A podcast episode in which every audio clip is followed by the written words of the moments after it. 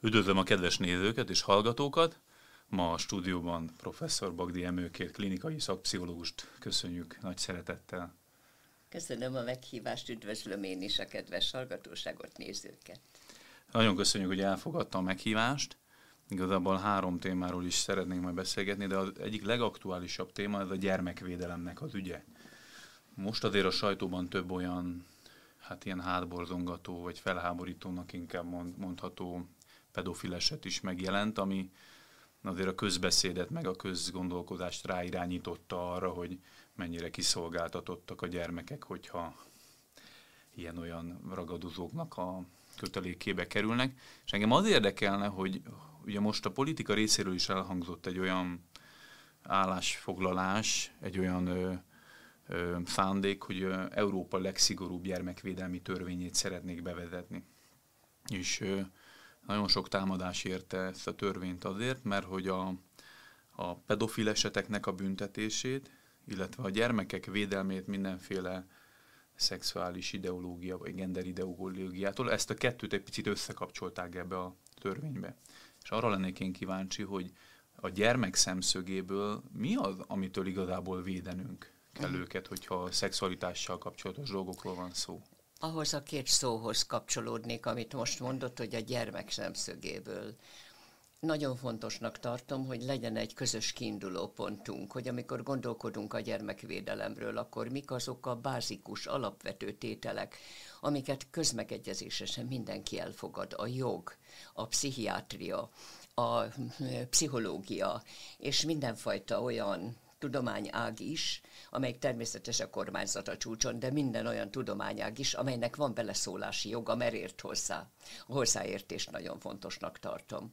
Most hát azért szeretném megjegyezni, hogy itt egy nagyon nagy dzsungelbe lépünk, ugyanis ha csak abból indulunk ki, hogy ez nem közjogi fogalom, a pedofilia nem közjogi fogalom, tehát azt mondhatom, amit egyébként minden nagy pszichiátriai kézikönyv is, és megegyezés van a világon, legalábbis két nagy olyan alapvető osztályoz, betegségosztályozási rendszer létezik, az amerikai és az európai, amelyek között átjárhatóság megegyezés van, tehát tulajdonképpen egymással harmonizálásra törekszenek, az egyik a DSM-3 5, most már az ötösnél tartunk, ötödik változatnál, ez azt jelenti, hogy elindul valahol egy osztályozási rendszer, mire mit mondunk. Ez a klasszifikáció, úgy mondjuk nomenklatúra neve van a dolgoknak, és mondjuk depresszió az ami, és akkor meg van adva, hogy az a 15 jellegzetesség van-e, ha fennáll, akkor az illető depressziós. Na, mm-hmm. ilyen elven működik minden pszichiátriai, hát diagnosztikai rendszer.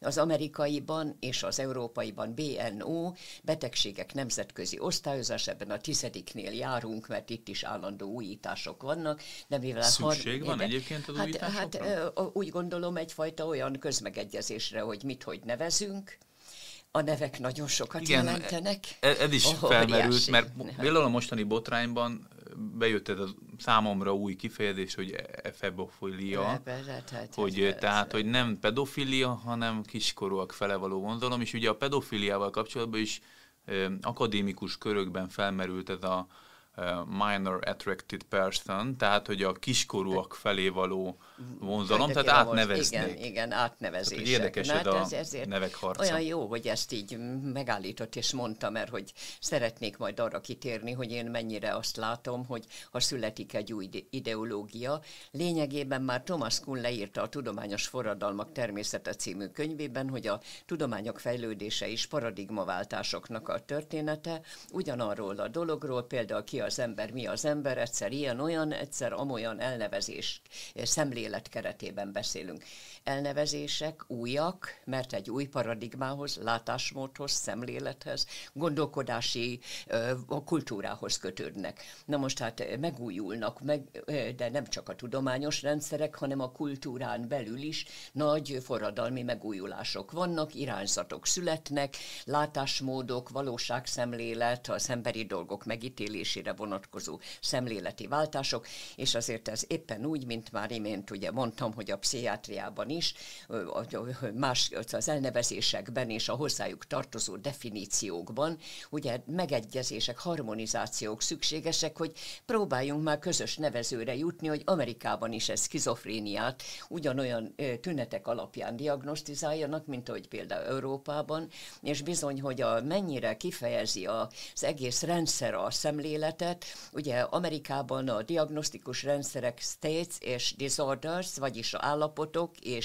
zavarok kategóriában gondolkodik, és nem pszichózisokban, amik így már szinte megbélyegzők, mert egész életre kihatóak, címkék, már azok mondjuk megbélyegzik az illetőt, és ugye a labeling teória, hogy ne címkézzük, ne, ne tegyük a diagnózist úgy a örök életére teherként a beteg nyakába, szemléletváltásra van szükség, és hát így alakult ki az egész open door szemlélet, hogy nem ítéljük meg a skizofrént, hogy egész életébe az ne cipelje a következményeit. De most nem akarok messzire menni, de talán be tudom világítani azt, hogy a szemlélet, a nevezéktan, hogy hogy értelmezzük a neveket, milyen jelentéstartalmat adunk. Hát ez nagyon különböző, és nagyon kell vigyázni arra, hogy mindig, ha valamiről beszélünk, akkor állapodjunk meg, vagy te mit értesz ez alatt, én mit értek ez alatt, és legyen konszenzus, és akkor most visszatérek a pedofília tényéhez. A konszenzus például hogyan is születhetne meg,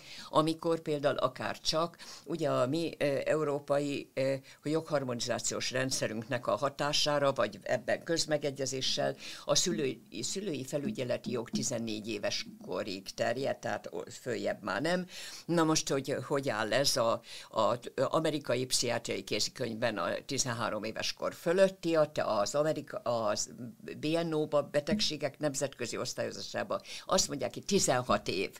Tehát 16 év hm. fölött dönthet az illető arról maga, pedig ugyanúgy foglal állást alapvetően, hogy nem jogi kategória, ám de amennyiben te, ö, sor kerül magára a tentámerre, eseményre, és ennek nyilvánvaló hatása van a már jogszabályosan, ugye a kiskorúra, vagy a a határon, a határsértőre, hogy mondjam így, uh-huh. mert hogy 13, vagy 16, vagy 10 éves a korhatár, ebbe sincsen megegyezés. Na most ebbe sincs megegyezés, akkor más ellen appellál egy amerikai, mint ami ellen appellál például egy európai. Tehát nagyon érdekes dolgokról van szó.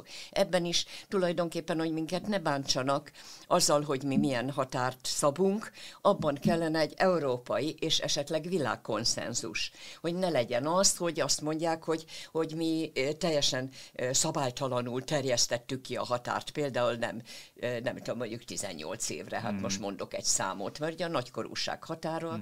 ugye ahol kezdődik a nagykorúság, 18 év. De hát közben meg, ha rátekintünk más területről jövő szabályozásra, hát maga is tudja, hogy az alkohol, meg a dohányzás 18 éves korig védjük a gyerekeinket, és nem szolgálunk föl nekik alkoholt, meg hasonló.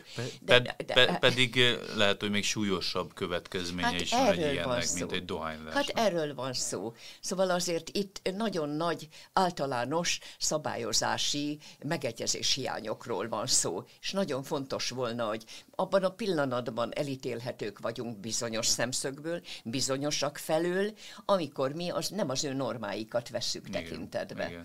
De hát visszatérve a pedofiliára. Ha csak a személyes véleményét kérdezem, akkor ön a gyerekek szemszögéből mit tartana üdvözlendőnek? Mi az a határ, amit meg kellene húzni akár politikailag, akár jogilag, Igen. hogy védjük Igen. őket az ilyen Igen. jellegű kapcsolatoktól, hát, vagy visszaélésektől? Ugyan csak ugyan a gyermekben, a gyermek egészséges fejlődésében gondolkodunk, akkor 18 év ez a határ. Ugyanúgy, mint az alkoholnál, a dohányzásnál és egyéb dolgoknál, mindenfajta károsodástól óvjuk meg a gyereket, hogyan, hogy be kell látnunk, hogy eddig a, ezen koron belül még a, a fiatal, még éretlen személyiségű, tehát önmagától kell megvédeni. Nem másoktól, önmagától. Hogy azok az impulzusok, amik esetleg belesodorják, sokféle okból, kíváncsiságból, szülőkkel való szembeállásból, kamaszlázadás okán, egy tanár iránti rajongó elcsábulás, hogy annyira tisztelem, szeretem hát a tanárbácsiát. Hát, hogy a szeretet meg az elfogadás, mert de, de, pont hát beszél... visszaélés Igen. a tanár részéről, de a Igen. gyerek elsodródott. Igen. A gyerek az már akkor eszmél, amikor megtörtént az esemény, és én, hogyha a klinikus pszichológus, pszichoterapeuta szemszögéből foglalok állást, én olyan hangosan kiabálok, és mondom azt, hogy te szülő, te, mint én is szülő vagyok, nagyszülő, vigyázzunk, mert a gyerekeink nagyon megszenvedik, mert a gyerekek számára ez trauma, és az, hogy mi a trauma, azt meg kell ismerni. Na most ezért én ebben egy kicsit talán eszelős is vagyok, hogy igenis a szülőket meg kell tanítani arra, hogy amit már tudunk a fejlődésről, hogy a fejlődésnek milyen kritikus pontjai vannak, milyen sérülékenyebb fázisai vannak. A behatásnak mik azok a neuralgikus, sebezhető pontjai. Ha én tudom, mint szülő, sokkal jobban meg tudom védeni a gyerekemet, mi több, szülőként saját magam is látom a világot, észreveszek dolgokat, hogy hol kell magát a gyermeket védeni. És valójában azok a felnőttek is, akik esendők esetleg ösztön kontroll szavar következtében, azok is, ha tudják, hogy milyen módon felkészült az a gyerek, az a szülő, már nem azokat a hagyományos csábítási utakat választják, mert azok már nem járhatók rövidre fogom a dolgot. Ha én rendelkezhetnék, akkor azt mondanám, először is fölhívnám a világ figyelmét, mint Jordan Peterson, én odaállnék, én át, most, most is itt, itt vagyok. És én, én odaállok, és azt mondom, hogy személyemben vállalom, mert ki vagyok én egy porszem a világban, de a felelősségem óriási. És hogy én nem fogom be pörös számot a tudásnak, teszek panaszt, hogy József Attilával együtt szóljak. Nagyon fontosnak tartom, hogy vétkesek közszinkos akiném, ahogy most ismét egy költőt idézzek, nem szabad hallgatni, amit mi tudunk, a tudást át kell adni. Na most mit tekinthetünk egy olyan tudásnak, amire, ami konszenzuálissá fogadtatható el, közmegegyezésessé tehető.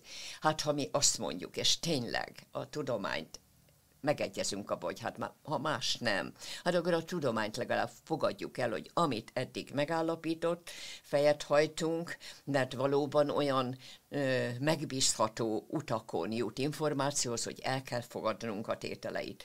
A fejlődés lélektan mind tapasztalati úton, megfigyelések útján, kísérletek útján, hosszú-hosszú évszázadok fölhalmozódó ismereteiből, nem egy jelenkori ízlés minta alapján kifundált valamely vélemény alapján, hanem tényekre építve.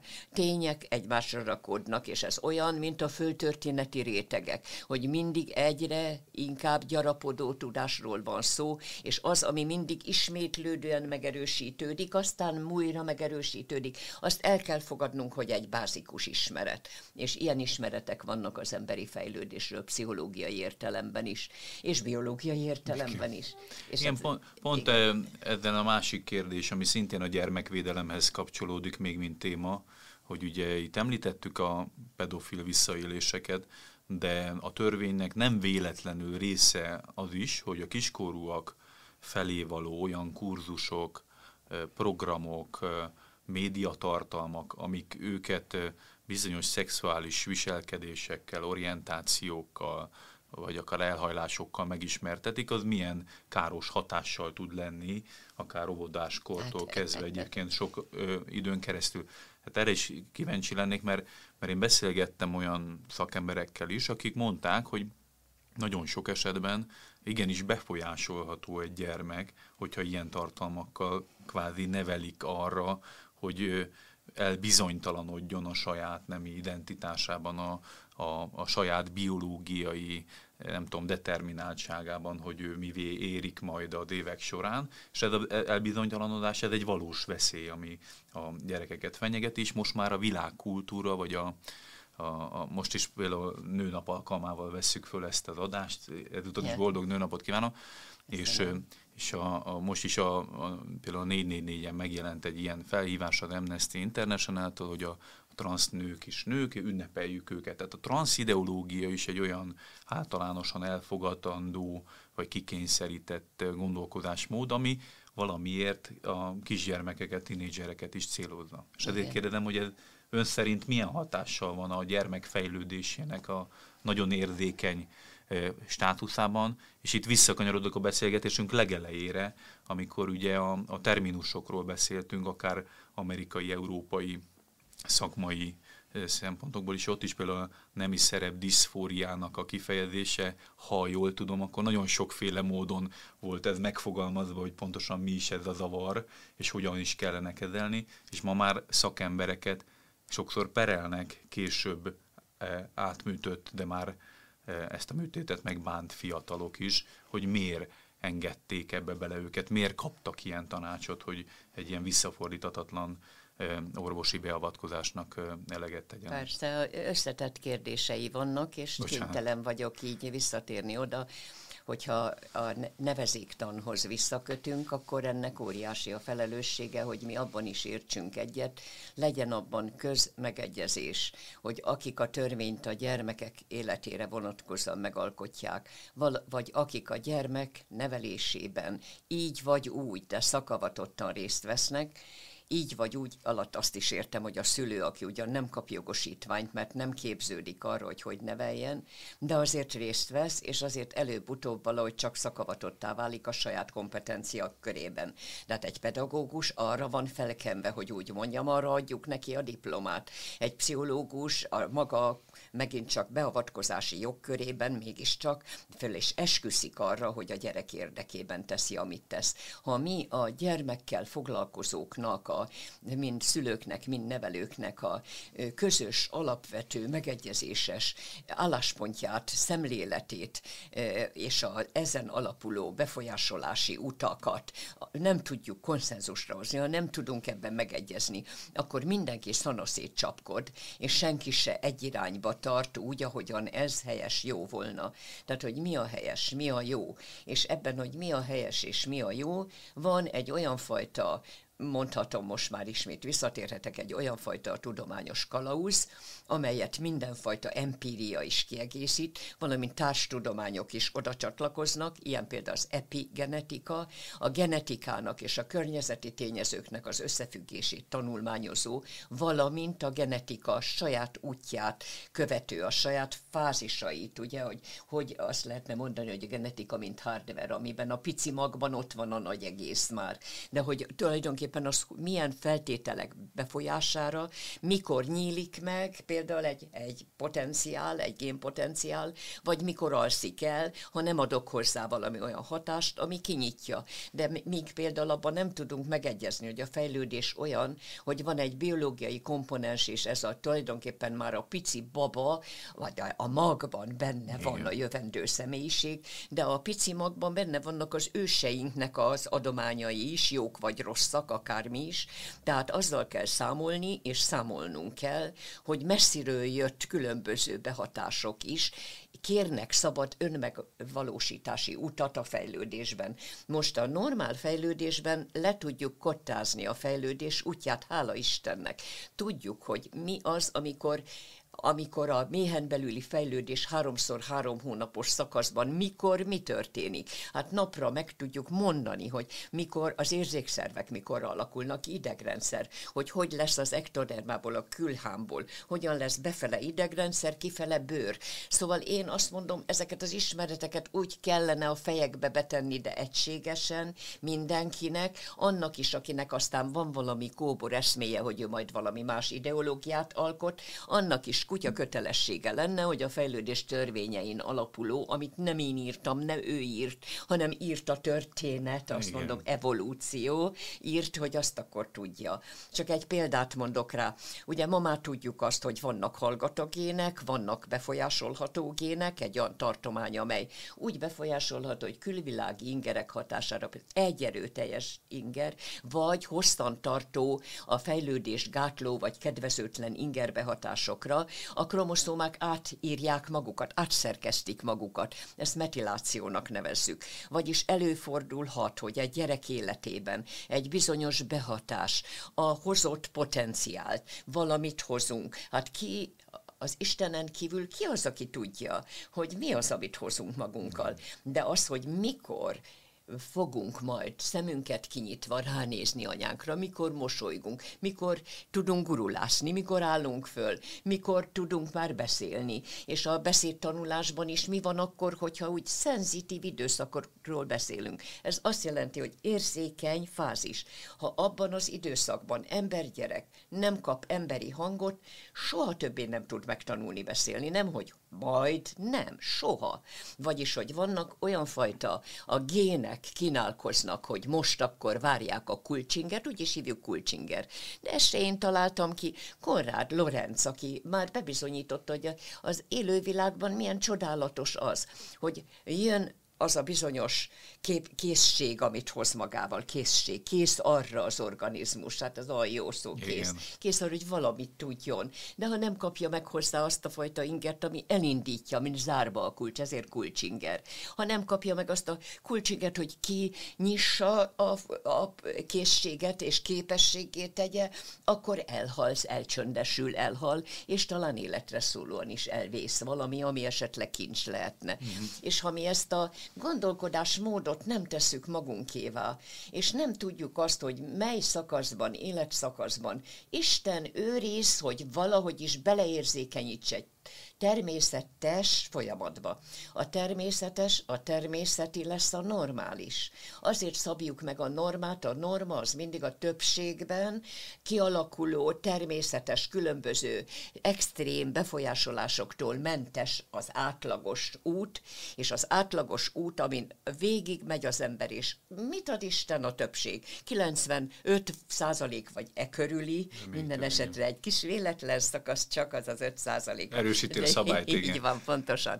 Tehát, hogyha a többségünk végigviszi ezt az utat, akkor miért is nem lehetne megegyezni abban, hogy elfogadjuk ezt, ez a természetes, ez a természeti.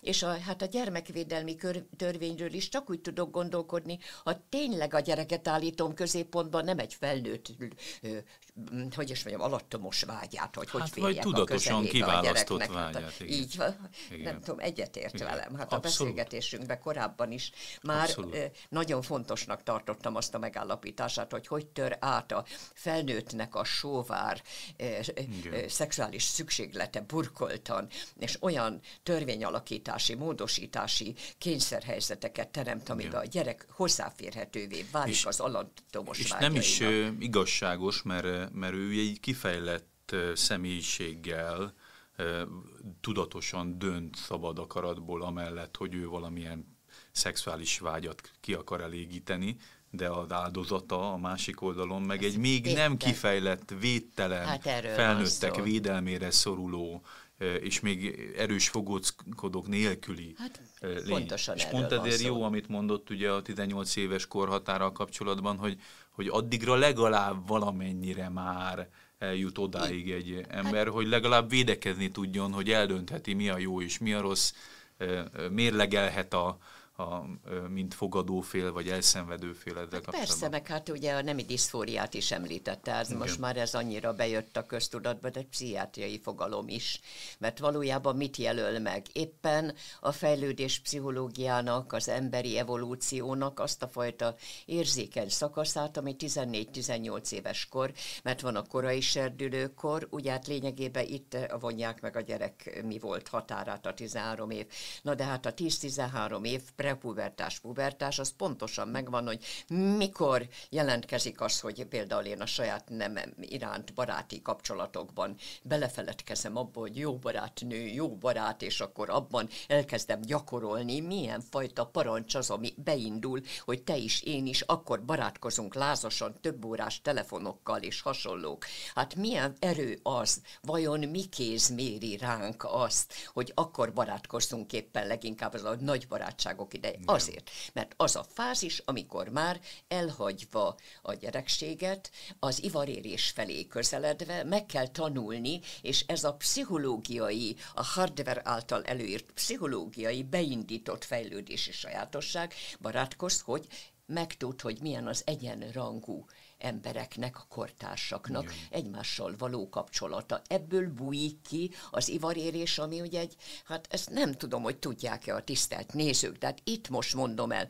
Gondolják el, hogy volt a gyermeki agyamnak a pályarendszere, békésen, már konszolidáltan, és tíz éves kor fölbomlik földön robban az önismereti zárlat, egyszerre csak más szemmel nézem a világot, de nem tudom, hogy bennem mi történt, de már tudjuk, hogy mi történt elkezdenek a gyerekkori pályakapcsolási rendszerek az ivaréréssel, hormonális változás összefüggésben átstruktúrálódni. Azok a pályák, amik eddig a gondolkodásomat, érzésvilágomat meghatározták, mind másfajta kapcsolási relációba kerülnek, és ahhoz kellenek évek, amíg kialakul egy új rendszer, de közben kinő a mellem, mint amén másodlagos nemi jellegek, és tükörben nézek, ma azt se tudom, ki vagyok, de hát azért, mert tényleg hát annyira idegen, már el kell fogadnom az új testemet, hogy megismerjem, mint pici baba koromba a kezemmel játszom, hogy megismerjem, hogy ez az én kezem. Olyan módon kell egy átalakult testnek önmagát megismernie. Ebben a szakaszban, a pubertás szakaszában a, a, nagyon sajátos, hogy itt történik meg az, hogy átalakult mentális, szerkezeti és működési rendszer lép életbe, és a gyermeknek elsődlegesen önmagára a saját nemiséggel összefüggő dolgokra van különös odafordulása. És ebből bontakozik ki, és most érünk ehhez a szakaszhoz, mert muszáj az útlépéseit is ugye végig gondolni. Kinyílik a gyermek arra, hogy már a belső álmodozott, elképzelt valóságából kimegy a kapcsolatok tettek birodalmában, nagy óvatosan, félszegen, azt se tudja, hogy hogy kell a másik nem felé lépni, és így tovább. Na most akkor is így van ez, az ősi törvény szerint akkor is így van ez, ha ma látszólag rendkívül nagy szabadság adatik meg, hogy próbált ki, meg, meg menj csak nyugodtan, meg van egy ilyen deliberáló, fölszabadító üzenet, hogy csak ismerd meg a másikat, hogy így úgy közel megy, de a lélek lassan ugyanazt az ősi utat követi, hogy belül még félszeg, belül még nem tudja, hogy mit hogy tegyen. Na most így jutunk el a nemi diszfória különleges esélyének, különleges időszakába. 14-18 éves korban mi a kapcsolatokra éretlenül olyan állapotban vagyunk, hogy sokkal több az, ami a belső vívódás, és a bizonytalanság, és az önbizalom hiány, és a kétség, és a, a próbálkozásoknak akkor is, hogyha valaki esetleg rá van véve, vagy de csináld már, próbált ki, akkor is a lélekben ott van egy, egy, egy kis bizonytalan gyereknek a kérdése, hogy tényleg én egy megfelelő nő vagyok, Igen. megfelelő férfi vagyok, mikor leszek elfogadható. Át tudjuk mi élni, kérem, értem azt, hogy milyen dúlás van az agyban, az elmében, a lélekben, hogy milyen bizonytalanságok, hogy szeretni való vagyok, hogy lesz, hogy találom meg a párom, merre tartsak az életbe, kivé legyek, mivé legyek. És ebben a nagy-nagy tájékozódási bizonytalanságban csapódom egy barátnőhöz, aki úgy, úgy megölel és masszív, de valamilyen érdekes ingert kelt a testemben, vagy csapódom egy fiúhoz, aki aztán lerohanna, és a, szóval minden tapasztalat, bele van adva úgy a lehetőségekbe, hogy történhet ez, történhet az, történhet érdekes megérintődés, történhet egy tábori élmény esetén valami olyan, hogy együtt vagyunk, sátorba vagyunk, itt tapogatnak, ott tapogatnak, és itt. De most komolyan hát az életet hozzam már ide, hogy történhetnek megérintődések, akár azonos neműek között is, de általában ez nem végzetes, mert mi jön ki belőle, ha mi nem avatkozunk avatkozunk be, ha nem mondjuk azt egy, egy zavarodott lelkű gyereknél, akinél volt egy megérintődés, és akkor kétségbe esik, hogy akkor ő most már homoszexuális lesz, vagy mi lesz, hogyha egy ilyen élménybe, vagy most akkor ő, ő most mi történt vele? Hát egy traumatikus élmény. Minden olyan traumatikus élmény, ha nem osztom meg a másikkal, és szenvedek tőle, és bezárva marad a lelkemben a dolog, akkor is traumatikus, ha nagy baj nem történt. Tehát ha valami igazi esemény nem történt, ha ez csak érintés is, de a gyerek meg megszenvedi, az már traumatikus. Na most ezért ez a nemi diszfória ide, 14-18 éves kor, hagyjuk már, hagyjuk, hogy a tapasztalásoknak a természetes, megint csak azt mondom, természetes útján, hagy menjen végig a gyerek, mert így be fog csatornázódni. Hát Igen. még 95%-ban mégiscsak a heteroszex irányába. Igen, de, de közben, amit mondott a genetikával kapcsolatban, abban benne lehet ám az is, hogy amit mondott például a beszédkifejlődéssel kapcsolatban, hogy kell egy, egy szülői biztonságos környezetbe akár egy ilyen segítő kéz, ha most gondolok erre, ilyen szempontból talán a, a, ebben a tínédzserkorban is a férfivé válás, vagy a női, nővé válás folyamatában akár a szülők, akár olyan felnőtt emberek, akik nem visszaélnek, hanem segít segítik inkább hát ezeket a gyerekeket, hogy igazából kellenek ilyen példaképek. Hát pontosan erről van szó. Na de hát megvan, Igen. és akkor most azt az oldalt egy picit nézzük meg, hogyha egyszer mi már eltökélten elköteleződtünk, hogy ahogy a gyermek természetes fejlődése szakaszolható, szinte azt lehet mondani, hogy hetekbe, hónapokba, eseményekbe, folyamatokba bezárható úgy, hogy bennem is, benned is. Hát e fölött persze az ember az univerzum páratlan csillaga, mert még az egyfetéikrek se egyformák. De a biológiai fejlődés által, vagy hogy is mondjam, a hardware által diktált folyamat az minnyájunkban ugyanúgy zajlik le. És hogyha ezt a folyamatot most akkor abból az optikából nézzük, megint tegyük le, hogy gyerekközpontúak vagyunk, csak a gyerekbe gondolkodunk, akkor megvan az, hogy hogy készülj fel arra te anya, hogy készülj fel arra te apa, hogy mikor, mely fejlődési szakaszban mi a te dolgod. Igen hogy nem ösztönösen, bár ösztönösen csináljuk többnyire, mert nem vagyunk annyira kiművelve, de ösztönösen is, de hogy csináljuk azt, hogy tudd meg, tanuld meg, hogy mikor mit adjál, hogy az a legjobban ki tudjon bontakozni, mert te nem csinálsz semmi olyan befolyásolást, hogy nézd, hát nem lehet valakit matematika zsenévé tenni, mert nem tudom betenni a fejébe azt, hogyha nem hozott magával olyan talentumot, hogy ő egyszerre csak tud számolni három éves korában is úgy, hogy sose tanították és tudja. Ugye ezt nevezzük tehetségnek. Na most hát, ha a szülő ott van, és ahogy mondja, hogy legyen jelen. De ehhez az kell, hogy legyen egy olyan közmegegyezéses ideológia, hogy kell egy apa, meg kell egy anya, az anyának ez a dolga, ez a szerep kötelezettsége, a férjnek, az apának ez a szerep kötelezettsége, és hogy ezt kellene biztosítani. Ha nem vagy apa ott, akkor mit kéne pótolni? Hát ezek a dolgok alapvetek, de ha mi ne, abba se tudunk megegyezni, hogy egy neveléshez az kell, hogy legyen apai szerep, kell, kell anyai szerep, és kell mi az, ami az alapvető stabilitás. A stabilitás, hogy nekem ez az anyukám, meg az apukám, és nem kóbor, hol ez, hol az. Tehát ha tudjuk, hogy mi a feltétel, akkor a gyerekközpontúak vagyunk, akkor végig álljuk, hogy gyermeket indítottunk életre, vállaljuk érte a felelősséget. Igen. Mert felnőttek vagyunk a gyerekneveléshez. Hát itt egy na, komoly kérdésről van szó. Ugye Erik Erikson, aki a, tulajdonképpen az epigenetikai fejlődésmodellt először állította elénk, azt mondta, felnőtt az az ember, aki tud elköteleződni, felelősséget vállalni, és adni, főként szeretetet, támogatást, segítséget a másiknak. Egy gyerek követel, nekem ez kell, jár ez nekem, hogy, jó, hogy legyen nekem ez az edonista, akarja. És gyerek, és megkapja, mert szeretik a szülei.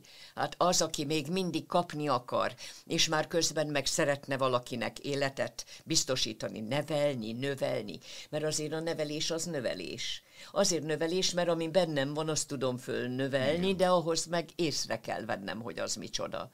Tehát ahhoz, hogy, hogy, hogy az egész forgatókönyv, hogy úgy mondjam, a természetes úton haladjon, ahhoz nekünk megint a kultúrának kell amellett az ideológia mellett állást foglalni, hogy én azt a tételt teszem le, hogy a természeti törvényeknek megfelelően és az evolúciónak megfelelően állítom, hogy hím és nőstény, anya és apa kell ahhoz, hogy megosztott, meghatározott szerepekben. Hát lehet, hogy a szerepek itt ott váltakoznak, mindegy együtt, együtt, két oldalról kapja meg a gyerek azokat a hatásokat, amik kellenek ahhoz, hogy fölnőjön.